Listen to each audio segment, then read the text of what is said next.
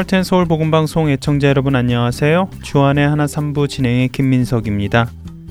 지난 시간부터는 20세기 세계 기독교의 거목으로 불리며 현대 복음주의에 가장 큰 영향을 미친 목회자로 손꼽히는 존 스토트 목사님의 이야기를 나누고 있습니다. 1950년 전후 올소울즈 교회의 담임 목사가 된 존 스토트 목사님은 당시 영국 교회들 사이에서 유행하던 주제 설교나 윤리 설교를 따르지 않고 사람들이 뒤떨어진 방식이라고 말하는 강의 설교를 고집하며 꾸준히 성경 말씀을 가르칩니다.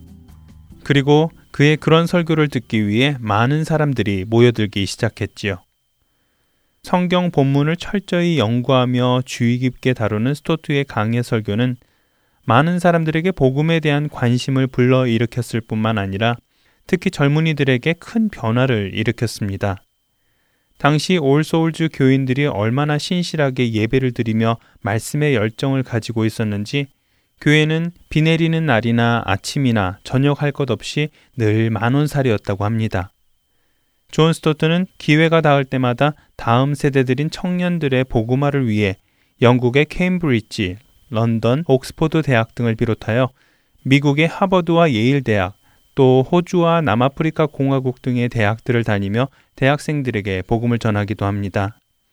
또한 영국 국교회 내의 복음주의자들이 복음을 잘 전할 수 있도록 성공의 복음주의 협의회를 설립하였고 올소울즈 국제협회를 설립하여 미래의 영적 지도자들이 양성될 수 있도록 노력을 아끼지 않았습니다.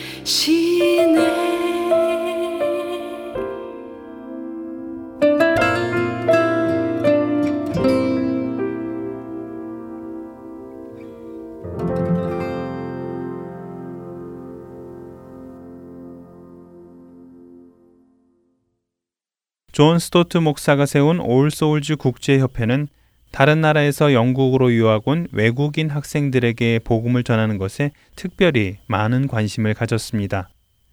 그 이유는 그 유학생들을 장래의 기독교 지도자로 양육하는 것이 곧 바다 건너 다른 나라에 가서 복음을 전하여 현지인 지도자를 세우는 것과 다르지 않다고 존 스토트 목사는 믿었기 때문입니다.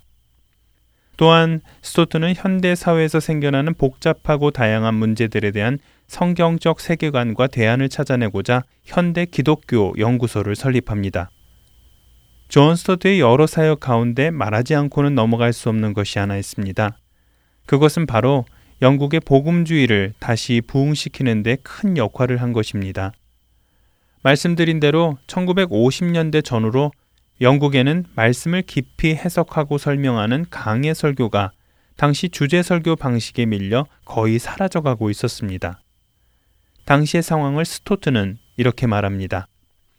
제2차 세계대전이 끝난 직후인 1945년에 제가 안수를 받았을 때 영국 국교회에 복음주의자는 거의 없었습니다.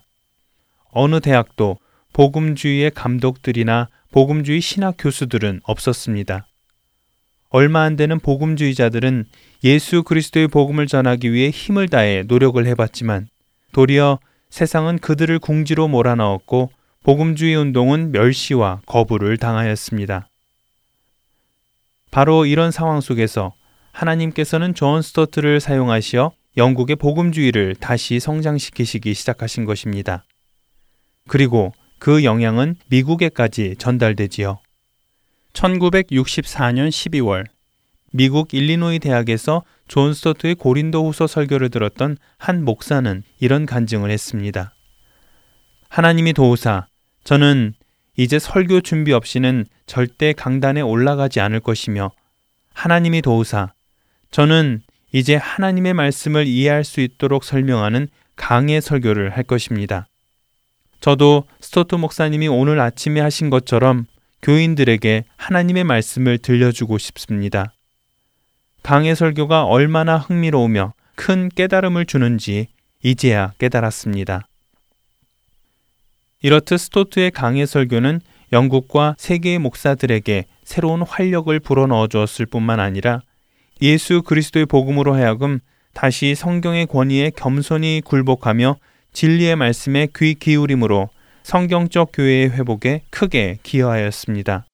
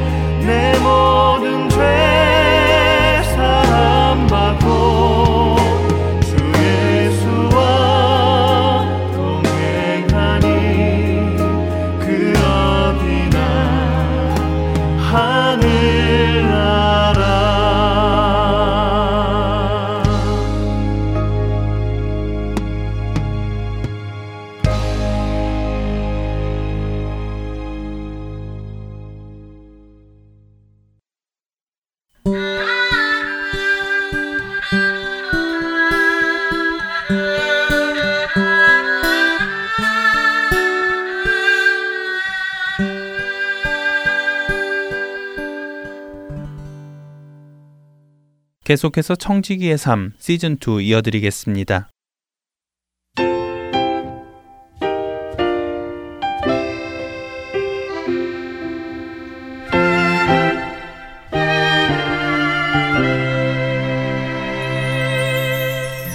여러분 안녕하세요. 청지기의 삶 시즌 2 진행의 강승규입니다.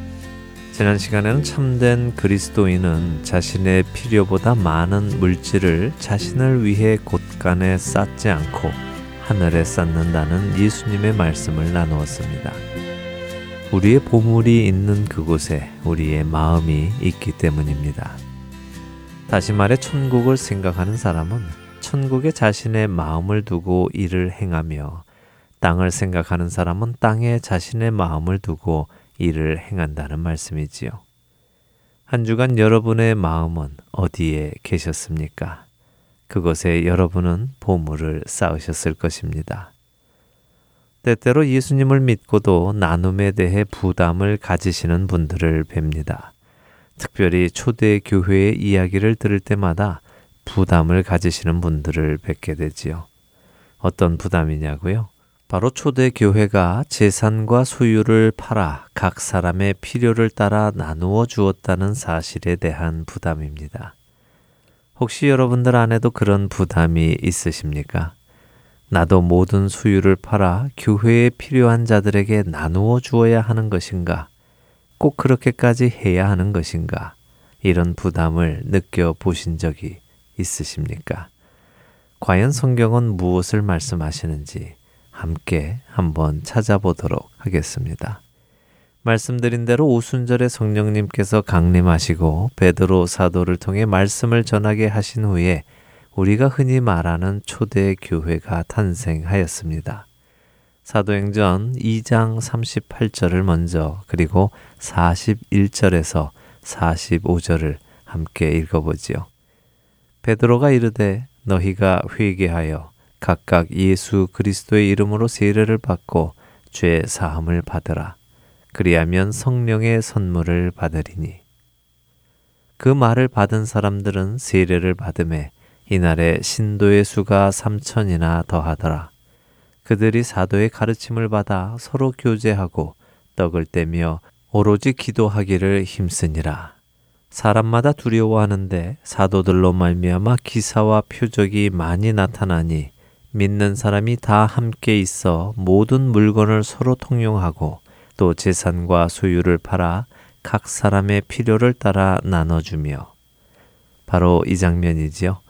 이 장면 때문에 많은 사람들이 나눔에 대해 부담을 갖습니다. 어떤 이들은 당시 교인들은 예수님이 곧 오실 것이라고 생각을 했기 때문에 그렇게 자신들의 소유를 모두 팔 수 있었던 것이지 현대를 살고 있는 우리는 그렇게까지 할 필요는 없다고 말하기도 합니다. 여러분들은 어떻게 생각하십니까? 초대교인들처럼 모든 재산을 팔아 교회가 서로 통용해야 한다고 생각하십니까? 아니면 내 것은 내 것, 당신 것은 당신 것, 이 시대는 그럴 필요까지는 없다고 생각하십니까? 그러나 사실 성경은 우리에게 이렇게 하라 또는 저렇게 하라고 말씀하시지 않습니다. 단지 사람들이 그렇게 해야 하지 않는가 하고 부담을 가질 뿐이지요. 사도 베드로는 사람들을 향해 회개할 것을 먼저 선포했습니다. 그리하면 죄 사함을 받고 성령의 선물을 받을 것이라고 말씀하시지요. 회개란 무엇입니까? 회개란 마음을 바꾼다는 것입니다. 생각을 바꾼다는 것이고 돌이킨다는 것입니다. 그렇기에 참된 회개를 한 사람은 가치관에 변화가 오고 그 변화로 인해 삶의 변화가 따라옵니다. 오늘 본문의 초대교회에 일어난 일은 바로 그것입니다. 그들이 회개를 하고 예수 그리스도를 통해 죄 사함을 받고 성령의 선물을 받으니 그들의 삶에 전에 없었던 변화가 일어난 것입니다. 그 변화는 무엇입니까? 사도들의 가르침을 받고 서로 교제하고 떡을 떼고 기도하기를 힘쓰기 시작했습니다.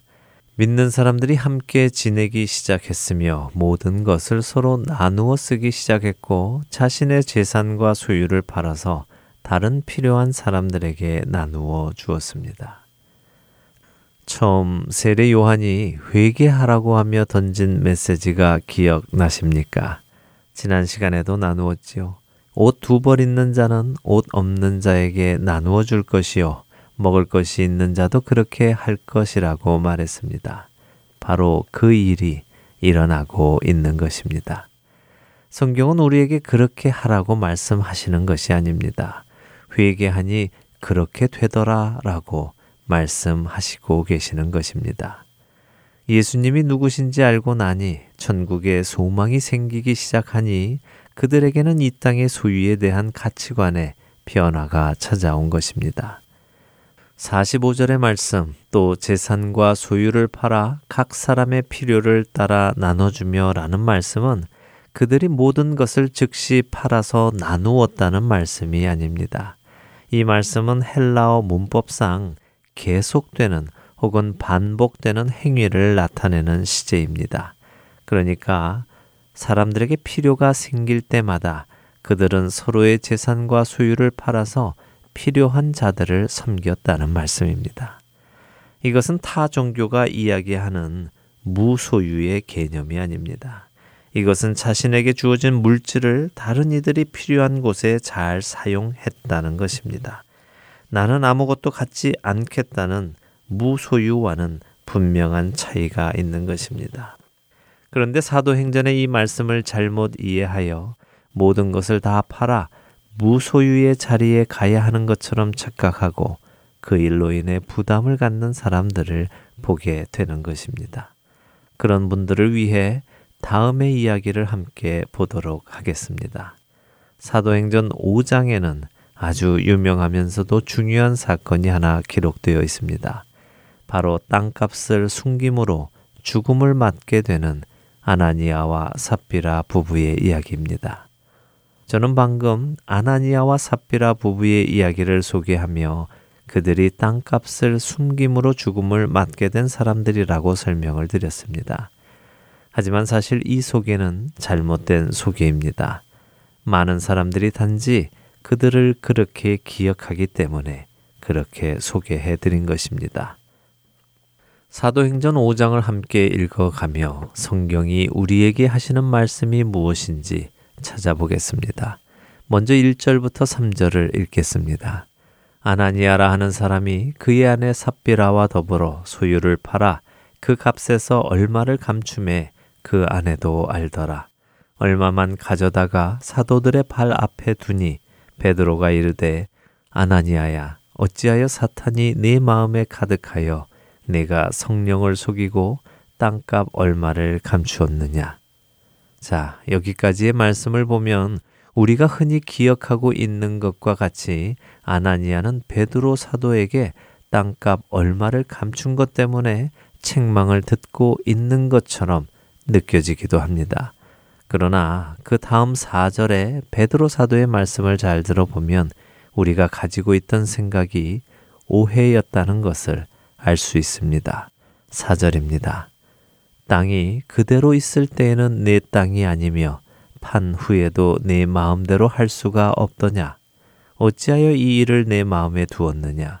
사람에게 거짓말 한 것이 아니요 하나님께로다. 성경은 지금 베드로 사도의 입을 통해 무엇라고 말씀하십니까? 어떤 사람들이 오해하듯이 그리스도인이 된 사람은 자신의 모든 소유를 팔아 사도들의 발 앞에 가지고 와서 드렸어야 한다고 말씀하고 계십니까? 아니지요. 오히려 그 반대입니다. 성경은 말씀하십니다. 그 땅을 팔기 전에도 그 땅은 아나니아의 땅이었고 그 땅을 팔아 돈으로 현금화 했을 때도 그 돈은 아나니아의 돈이었다고 말입니다. 아나니아는 그 땅이나 그 돈을 자신이 원하는 대로 사용할 수 있었다고 말씀하고 계시는 것입니다. 어느 누구도 그에게 어떻게 하라고 강요하지 않았다는 것입니다. 그렇지만 아나니아와 삽비라 부부는 자신들도 다른 성도들처럼 재산을 팔아 사도들 앞에 가져다 바쳐야 된다고 오해하였고 또 그렇게 함으로 다른 이들 앞에서 바나바와 같은 칭찬을 받을 것이라고 오해하였습니다. 그는 잘못된 동기와 오해에서 비롯된 동기를 가지고 하나님을 속였고 사람을 속였습니다. 그것이 그가 심판을 받은 이유입니다. 성경은 우리가 그리스도인이 되면 모든 재산을 팔아 다른 사람들에게 나누어 주어야 한다고 말씀하시지 않으십니다. 오히려 오늘 사도행전의 이야기를 볼 때 무엇을 소유하고 팔지 말지는 오로지 우리의 권한에 있다는 것을 분명하게 말씀해 주십니다. 우리가 하나님의 통치 안에서 그분과 민감한 교제를 하며 살아간다면 내 생각에 의해 소유를 가지고 있던 팔던 하는 것은 큰 문제가 되지 않는 것입니다. 왜냐하면 우리가 주님과 깊이 교제하고 있다면 주님께서 지금 이 소유를 팔아 누구를 도와주라는 마음을 주실 때 우리는 기쁘게 그렇게 할 것이기 때문입니다. 그리스도인들에게 재산과 소유란 다 팔아서 툴툴 털어버리고 무소유로 청렴 결백하게 살아가야 할 것이 아닙니다. 그리스도인들에게 재산과 소유란 주께서 그 뜻에 따라 맡기신 것이기에 그분께서 그 뜻에 따라 쓰라고 하실 때에 쓸 도구인 것입니다. 초대교인들이 자신들의 재산을 팔아 서로 통용한 것은 필요한 자들에게 나누어 주는 것이 주님께서 그들에게 주신 마음이었고 그 마음의 기쁨으로 순종한 것을 기록한 것이지 그들이 모든 것을 팔아 무소유를 주장하며 공동체 생활을 했다는 말씀이 아닙니다.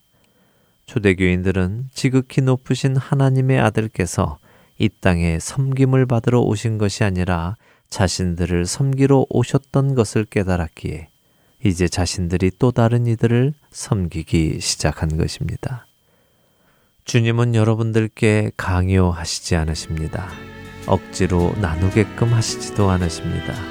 그렇게 억지로 하는 것은 또 강요에 의해 하는 것은 의미가 없기 때문입니다. 여러분의 재산과 소유는 여러분의 권한 아래에 있습니다. 하나님께서는 여러분이 그 권한을 주를 위해 쓰기 원하시는 것입니다. 청지기의 삶 마치겠습니다.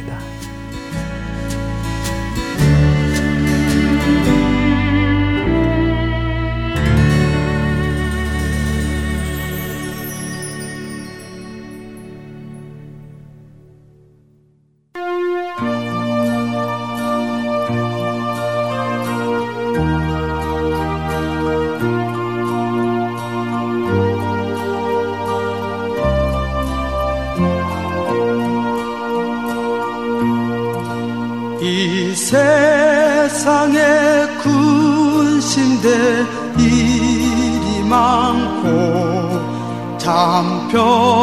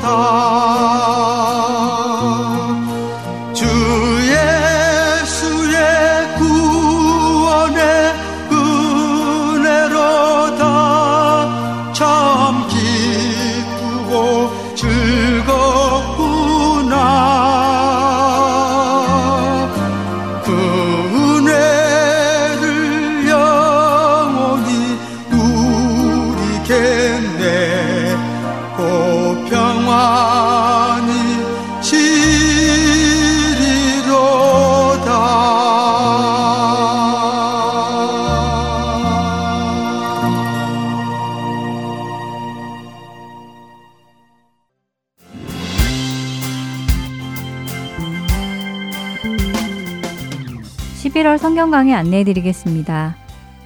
약속한 가나안 땅에 들어가게 된 이스라엘 민족. 그들을 향해 모세는 하나님의 율법을 다시 한번 재조명해 줍니다. 하나님의 백성으로 살아가는 가이드라인인 신명기 강해를 통해 이 시대의 그리스도인으로 살아가는 가이드라인을 세워보시기 바랍니다. 캐나다 밴쿠버 그레이스 한인교회 박신일 목사님께서 11월 4주 동안 신명기를 본문으로 말씀 전해주십니다. 성경 강의 프로그램은 주안의 하나 사부에서 만나실 수 있습니다.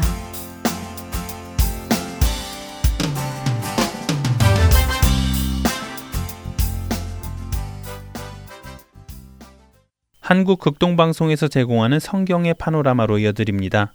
오늘은 에스겔과 에스겔서에 대해 나누어 주십니다.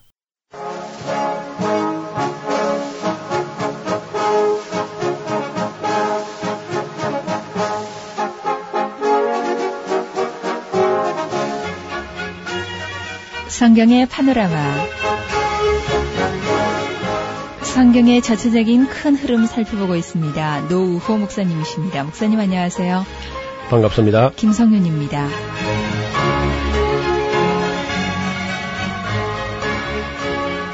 민족의 파수꾼으로 부르심을 받았던 에스겔 선지자에 대해서 말씀 나누고 있습니다. 네, 에스겔이 하나님의 부르심을 받아서 이제 상당 시간 동안 일을 하게 되는데 에스겔은 그 에스겔서를 쓸 때 보면은요 마치 계시 일지를 쓴 것처럼 그렇게 써요.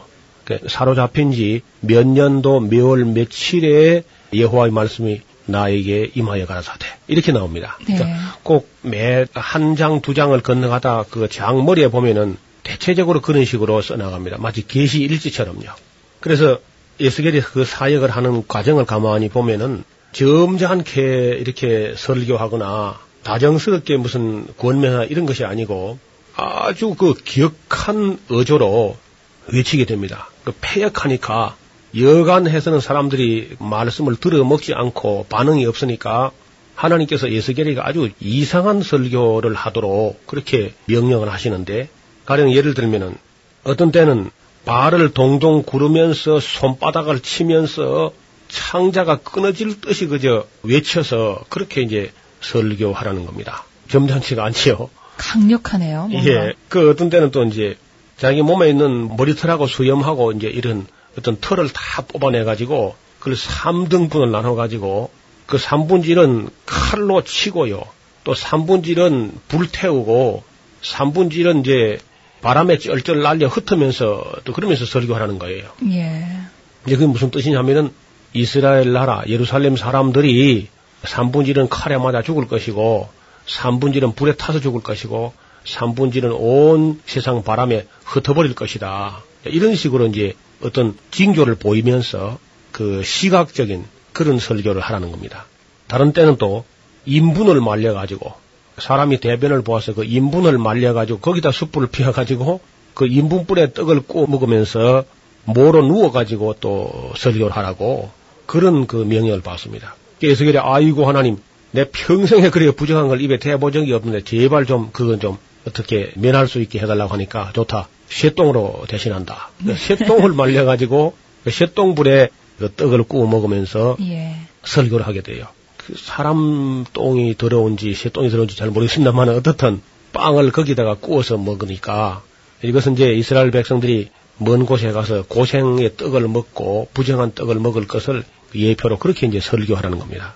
때로는 성벽에다가 말이죠. 구멍을 뚫고 그 구멍으로 이삿짐을 가지고 끌고 나가면서 땅을 보고 얼굴을 들지 아니하고 그렇게 걸어 나가면서 이삿짐을 끌고 질질 끌고 다니면서 이제 이렇게 또 설교하라는 겁니다. 그러니까 하도 사람들이 에스겔이 말해도 귀를 기울이지 않으니까 쇼맨십을 발휘해가지고 아주 그 실물 설교라든지 시청각 설교를 하도록 그렇게 명령을 받습니다. 그리고 하나님께서 에스겔을 부를 때 에스겔이 그 기록한 걸 보면 인자야 하고 이렇게 부른 데가 있어요. 예. 여러 번이나.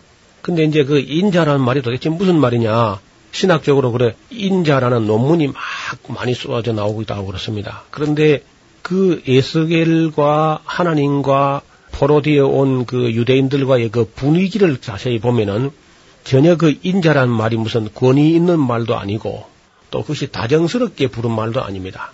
죄를 실제로 범한 것은 에스겔이 아니라 이스라엘 민족 유대인들 백성들인데도 하나님께서 그 노여우심을 표현하거나 그 역정을 내실 때는 에스겔을 보고도 막 화를 내신다고요. 그래서 그 포로디에 온 사람들 중에서 지도급에 속하는 어떤 장로들이 에스겔에게 와서 뭘 삐딱한 말로 묻습니다. 그 전부 12조로 하나님 하시는 일에 대해서 아주 못마땅하다는 쪼로 와서 질문을 하고 따지고 덤비고 이런 사람이 있었어요. 그러니까 하나님께서 더 화가 나셔가지고 에스겔에게 그냥 막 역정을 내시고 그렇게 하면서 한 번은 에스겔이 이제 소명받는 장면인데 하늘에서 어떤 비행 물체가 내려오는 거예요. 그 비행 물체가 내려오는데 아주 묘하게 생겨가지고 불이 버쩍버쩍 나기도 하고 앞에 사람의 형상 같은 형상이 있기도 하고 소의 형상, 사자의 형상, 독수리 형상 같은 그런 형상이 비행 물체 주위에 이렇게 붙어 있었고요. 그 밑에 다리 같은 것이 마치 그 말발굽 같은 그런 다리가 마치 그 포다리 무슨 포를 차리면 이 포다리가 축 내려오는 것처럼 그런 다리가 착륙할 때 다리가 착 펴져서 땅에 앉기도 하고 또 이것이 떠오를 때는 무슨 경광석화처럼 어떤 방향 전환도 없이 그냥 가고 싶은 곳으로 직진을 하면서 굉장히 번개같이 빠르게 하는데 그 안에 이제 하나님 같은 분이 이제 앉아 있더라는 겁니다. 그래서 나중에 알고 보니까 그 사람 같고 독수리 같고 사자 같고 소 같고 하는 그 형상은 천사들이라고 그래요. 스랍들로 그룹들이라고 이렇게 알게 되었습니다. 나중에 10장에 보면 그 내용이 나오는데 어떻든 그 천사의 호의를 받으면서 나타난 그 하나님으로부터 이제 소명을 받기도 하고 또 이스라엘 백성들이 도대체 우리가 죄를 그래 안 짓진 않았지만은 무슨 죄를 얼마나 지었기 때문에 나라가 멸망되고 우리가 이렇게 포로 되기까지 해야 되는가 하는 식으로 하나님께서 자기들에게 징계에 대해서 너무 심하게 징계했다고 이렇게 못마땅해 하는 사람들에게 에스겔이 대답을 해야 되는데 뭐라고 대답할 수 없었어요. 그때 하나님께서 에스겔을 데리고 예루살렘으로 이제 갑니다. 데리고 가는데 그걸 곱게 데려가는 것이 아니고 에스겔이 어느 날 이제 그발 강가에서 기도하고 있는데 그 어떤 다시 비행 물체가 이렇게 하늘에서 촥 내려오더니 그 밑에서 말이죠. 그 바닥 부분의 밑에서 사람의 손 같은 손이 하나 슉 이렇게 내려오더니 에스겔의 머리채를 한 모습 낚아채가지고는 대eng경 들고 하늘로 올라가는 거예요. 예. 우리 생각에 이제 문을 열고 좀 같이 타라고 한다든지 말이죠. 예. 아니면 손을 잡고 가면 또 모르겠는데 아니 머리채를 한 모습 낚아채 가지고 확 잡고는 하늘을 대eng경 끌어올리니까 얼마나 예, 당황했겠어요. 당황하기도 하고 기분이 좀 그렇잖아요. 예. 그래서 에스겔이 그 분하기도 하고 두려운 마음도 들기도 하고 예. 그래가서 끌려가는데 성령이 힘있게 그를 감동하심으로 그가 이제 마음의 안정을 되찾고 예루살렘까지 이제 갔는데 예루살렘에 가서 이제 그 그들이 그때 그 소명 받을 그 당시에는 아직은 예루살렘 멸망하기 전이지요. BC 586년 시드기야 왕 때에 그 멸망하는 그 멸망 그 이전에 이제 이런 일이 벌어진 건데 그러니까 1차, 2차에 포로 잡혀온 사람들이 그런 불평을 한 거거든요. 그래서 하나님께서 그들을 데리고 아직도 예루살렘 멸망 직전이지만은 그들이 얼마나 많은 죄를 지었는지 내가 보여주겠다 하면서 그 예루살렘으로 가서 동서남북에 있는 여러 가지 문을 열어 보여주면서 이 문 저 문을 가서 예수겔 보고 네가 눈을 들고 이 봐라 이 백성이 무슨 죄를 얼마나 범하고 있는가 한번 봐라 하고 그 보여주는데 그 죄가 정말 예수겔이 눈 뜨고 볼 수 없는 죄를 범하고 있는 겁니다 다. 그래서 남쪽 문도 가도 마찬가지고 또 북쪽문으로 가면서 네가 이 큰 가정한 일을 보느냐 이리 와봐 이보다 더 큰 가정스러운 일을 볼 것이다 하면서 또 다른 문을 열어 보이면서 그 인간들이 죄를 범하는 것을 전부 낱낱이 에스겔에게 다 현장 목격을 하게 해요. 자, 네가 본 대로 이 백성의 이 죄가 작다 하겠느냐? 어? 내가 진노하는 것이 과한 일이냐? 하시면서 아주 예수계를 그냥 굉장히 그 어, 다그쳐서 예수계를 보고 하나님께서 아주 노여워하시고 정말 못된 소리 하는 것은 바빌론 포로 되어 간 어떤 유대인들 장로들인데 하나님께서 역정을 내시면 예수계를 보고 역정을 내신다고. 그러한 분위기가 충만해 있기 때문에 여기 다정스럽게 무슨 복 준다든지 이런 말이 한마디도 없어요. 그러니까 예. 성도들이 보통 이제 두려워서 그냥 읽다가 예. 성경 덮어버리고 말지요. 그래서 이제 그 내용 흐름을 조금 이제 살펴서 설명을 드리려고. 1장부터 3장까지는 에스겔이 소명받는 그런 장면이고요. 4장에는 예루살렘이 그 적군에게 포위될 것을 어떤 모형으로 그렇게 이제 보여줍니다. 그리고 5장에 가면은 세 가지 멸망, 자기 몸에 털을 뽑아가지고 3분질, 3분질, 3분질 나눠서 이제 칼로 치고 불태우고 바람에 흩으라고 하는 그런 설교를 부탁을 하셨고 6장에는 그 심판에 대한 예언을 다시 합니다. 그리고 7장에는 임박한 종말, 곧 이제 끝난다. 완전히 그저 이 정도가 아니고 1차, 그 2차 포로 잡혀왔을 때 그들이 회개하면 좋겠는데 회개는 고사하고 더 하나님 하신 일에 대해서 못마땅하게 생각하니까 완전히 끝장을 내겠다는 그런 말씀을 합니다. 그게 7장에 있는 임박한 종말. 그 다음 8장에서는 이제 아까 말씀드렸던 그 죄악상을 보여주시는 거예요. 예루살렘을 데려가가지고.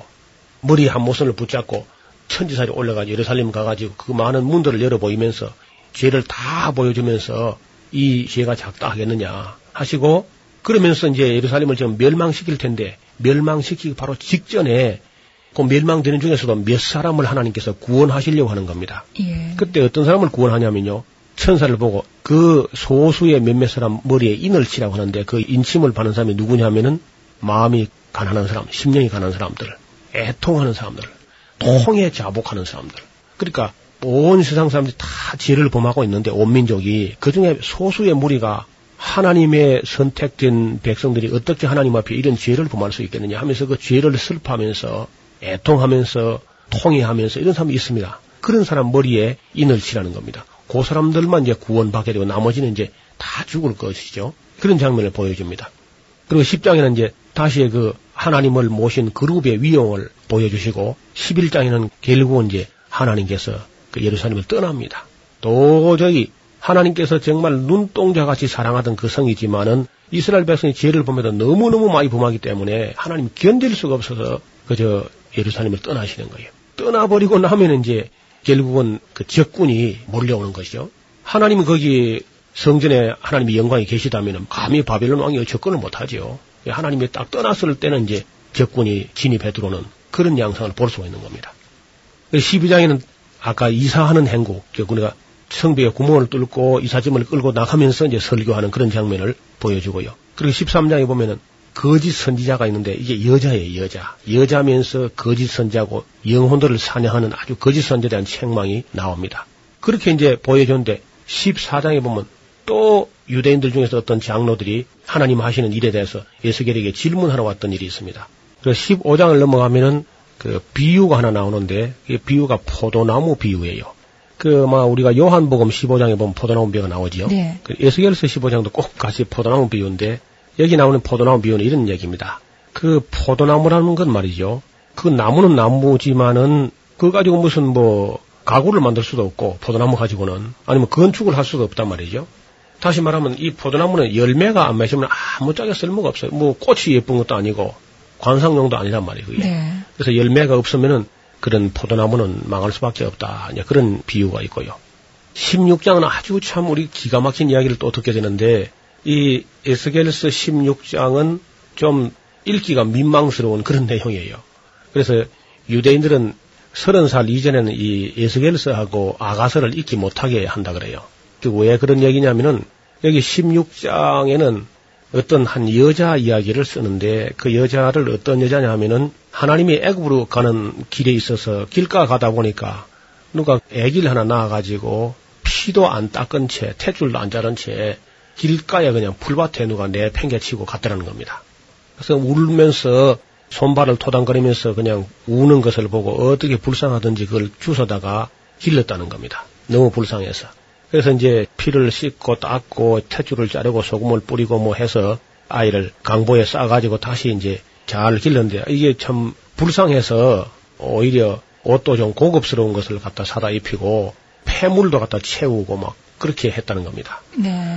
너무 불쌍하니까. 그래서 이제 은과 금으로 장식하고 가는 비옷을 입히고 명주와 수놓은 것을 입히고 고운 밀가루와 꿀과 기름을 먹이고 극히 아름답고 이렇게 했어. 아주 폐물을 막 채우고 팔고리를 손목에 끼우고 사슬을 목에 들이고 코고리를 코에 달고 귀고리를 귀에 달고 화려한 면류관을 머리에 세우고 그리고 뭐 옷도 최고급에다가 수놓은 옷을 입히고 물돼지 가죽신을 사다 신기고 가는 배로 명주로 막 덧입혀서 아주 화려하게 막 너무 불쌍하니까 불쌍한 걸 긍휼히 여겨서 더 큰 은혜를 베풀었는데 그런 그 여자가 그 불쌍한 거 아이고 또 어디에 시집을 잘못 가가지고 고생할라 그래 싶어서 내가 저에게 장가 들어줄까 이런 생각을 가지고 있는데 어느 날 이 여자가 나가서 어떤 남자를 만나가지고 행음을 하기 시작하는데 그때부터는 그저 집에 붙어 있지 않고 계속 나가서 만나는 남자마다 행음했다는 거예요. 예. 그래서 지금까지 주소다 기른 그분은 얼마나 섭섭하겠습니까? 마음이 그냥 찢어질 듯이 가슴이 아픈 얘기인데 이것은 바로 이스라엘 백성을 불쌍히 여겨서 하나님께서 그걸 주소다가 잘 길러서 정말 솔로몬의 영광으로 온 천하의 왕후의 지위까지 나가도록 그렇게 화려하게 입혔더니 그들의 우상숭배에 빠진 것을 하나님께서 이렇게 비유하고 있는 거거든요. 이스라엘을 그러니까 영적인 창녀로 봤군요. 그 창녀도 아주 회개망측한 예. 창녀고 보통 창녀라 할지라도 자기 몸을 정하고 화대를 받고 그런 건데 음. 이 회개망측한 창녀가 자기 길은 그 앞으로 남편 되고 싶어하는 그분이 준 장식품이라든지 은금을 가지고 남자를 사다가 행음한다는 겁니다. 예. 정말 회기망측한 일이군요. 그래서 이또 눈물겨운 이야기를 이제 쓰는 거죠. 하나님께서 얼마나 이스라엘의 우상숭배를 영적인 질투로 느끼셨던지 하나님의 진노의 불이 그저 이글거리고 올라오는 그런 이야기가 에스겔서 16장에 있는 거예요. 네.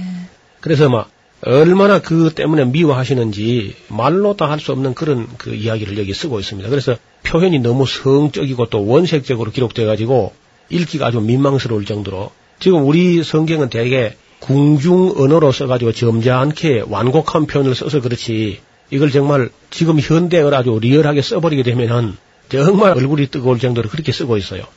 그리고 이제 17장에는 독수리와 포도나무 비유가 나옵니다.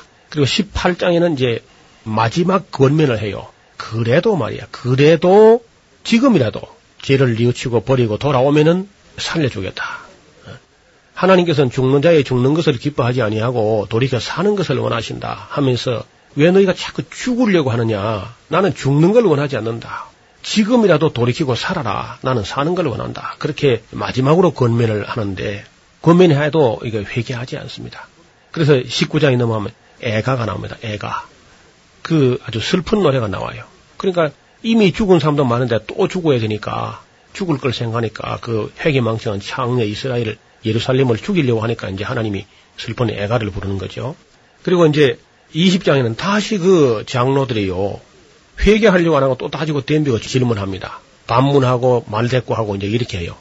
우리가 때때로는 이제 질문도 그래요. 질문도 참 그 질문하는 자세가 몰라서 온유하고 겸손하고 진지하고 이렇게 하는 건 참 좋은데 꼭 따지는 식으로 기분 나쁘게 질문하는 경우가 있어요. 언중유골이라고 또 뼈 있는 그런 예. 질문들 기분이 또안 좋죠. 자기 자신이 답을 딱 가지고 있으면서 예. 어떻게 답하는가 보자 하고 마치 예수님을 시험하듯이 하는 그런 질문이 있는데 바로 이 질문도 그런 식으로 합니다. 하나님께서 그 질문하시는 것 때문에 더 언짢아하시면서 질문하시는데 21장에요.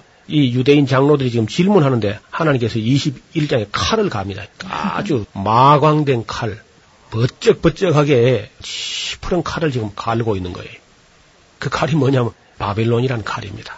바벨론 나라.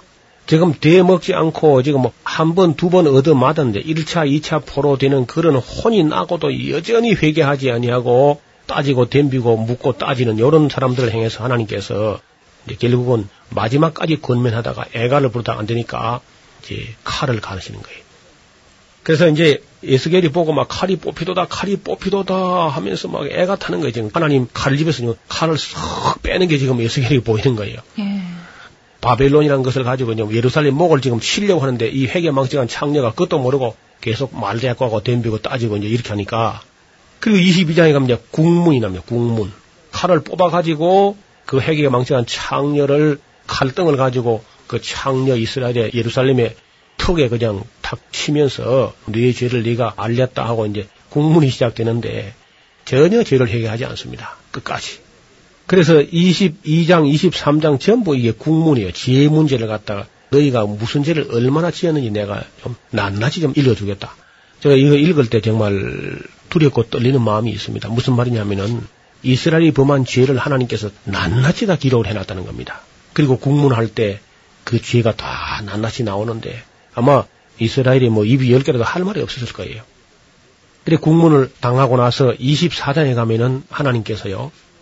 제 9년 10월 10일 그때 시드기야 왕 9년 10월 10일일 겁니다. 여호와의 말씀이 내게 임하여 가라사대 인자야 너는 날짜 곧 오늘날을 기록하라.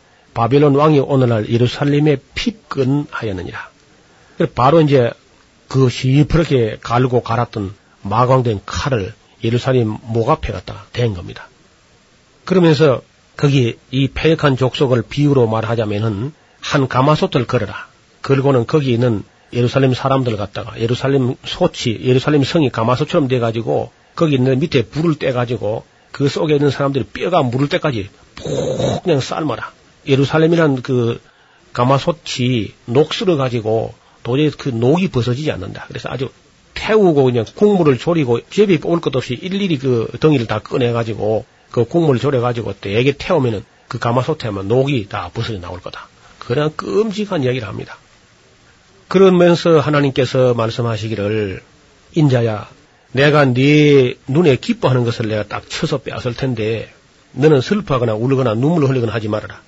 죽은 자를 위하여 울지 말고 종용이 탄식하고 수고도는 머리를 동이고 발에 신을 신고 입술을 가리우고 사람의 부하는 식물을 먹지 말아라. 다시 말하면은 하나님께서 그 예루살렘의 목을 베시는 날에 그날에 예수겔의 아내를 또 빼앗아 가십니다. 하나님이 빼앗아 가면서 음. 내가 내 사랑하는 애인과 같은 내 눈동자같이 사랑하는 내 눈이 기뻐하는 예루살렘이 멸망되었을 때에 내 심령이 어떠한지를 너도 네 아내가 죽었을 때 네가 몸소 느끼면서 체험하게 될 것이다. 하고 결국은 하나님의 사랑의 대상이었던 예루살렘 먼 그날 바빌론에게 함락되고 그날 저녁에 예수겔의 아내는 죽습니다. 그래서 이 두 사건이 하나의 유비가 있는 거죠. 하나의 비유가. 예.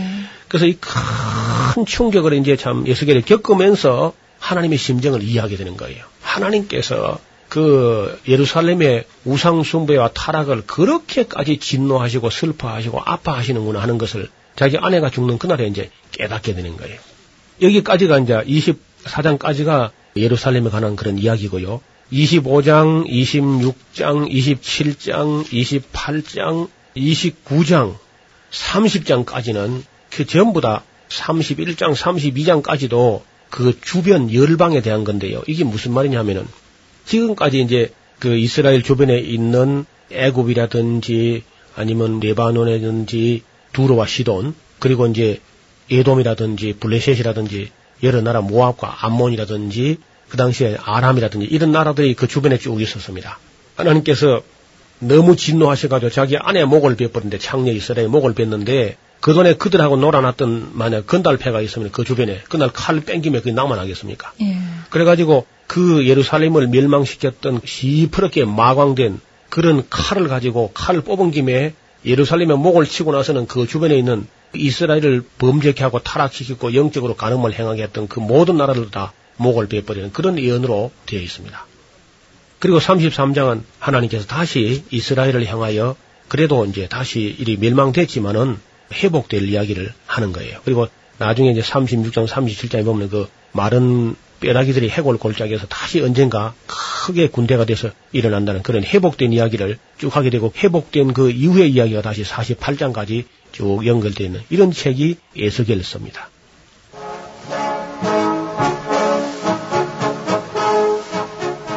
지금까지 노우호 목사님이셨습니다. 목사님 고맙습니다. 감사합니다. 김성윤이었습니다.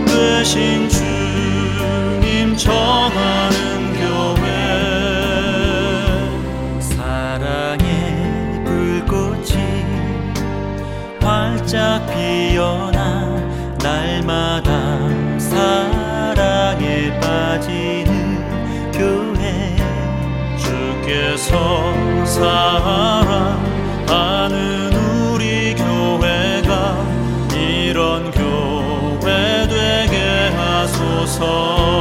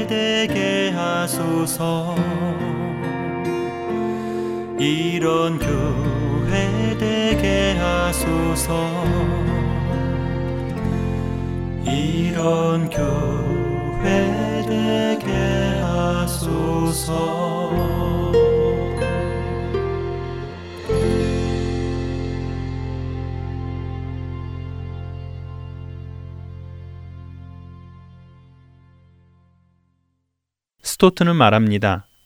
우리는 성실하고도 민감하게 고대의 말씀과 현대 세계를 관련시키기 위해 그 둘 다에 주의 깊게 귀를 기울여야 합니다.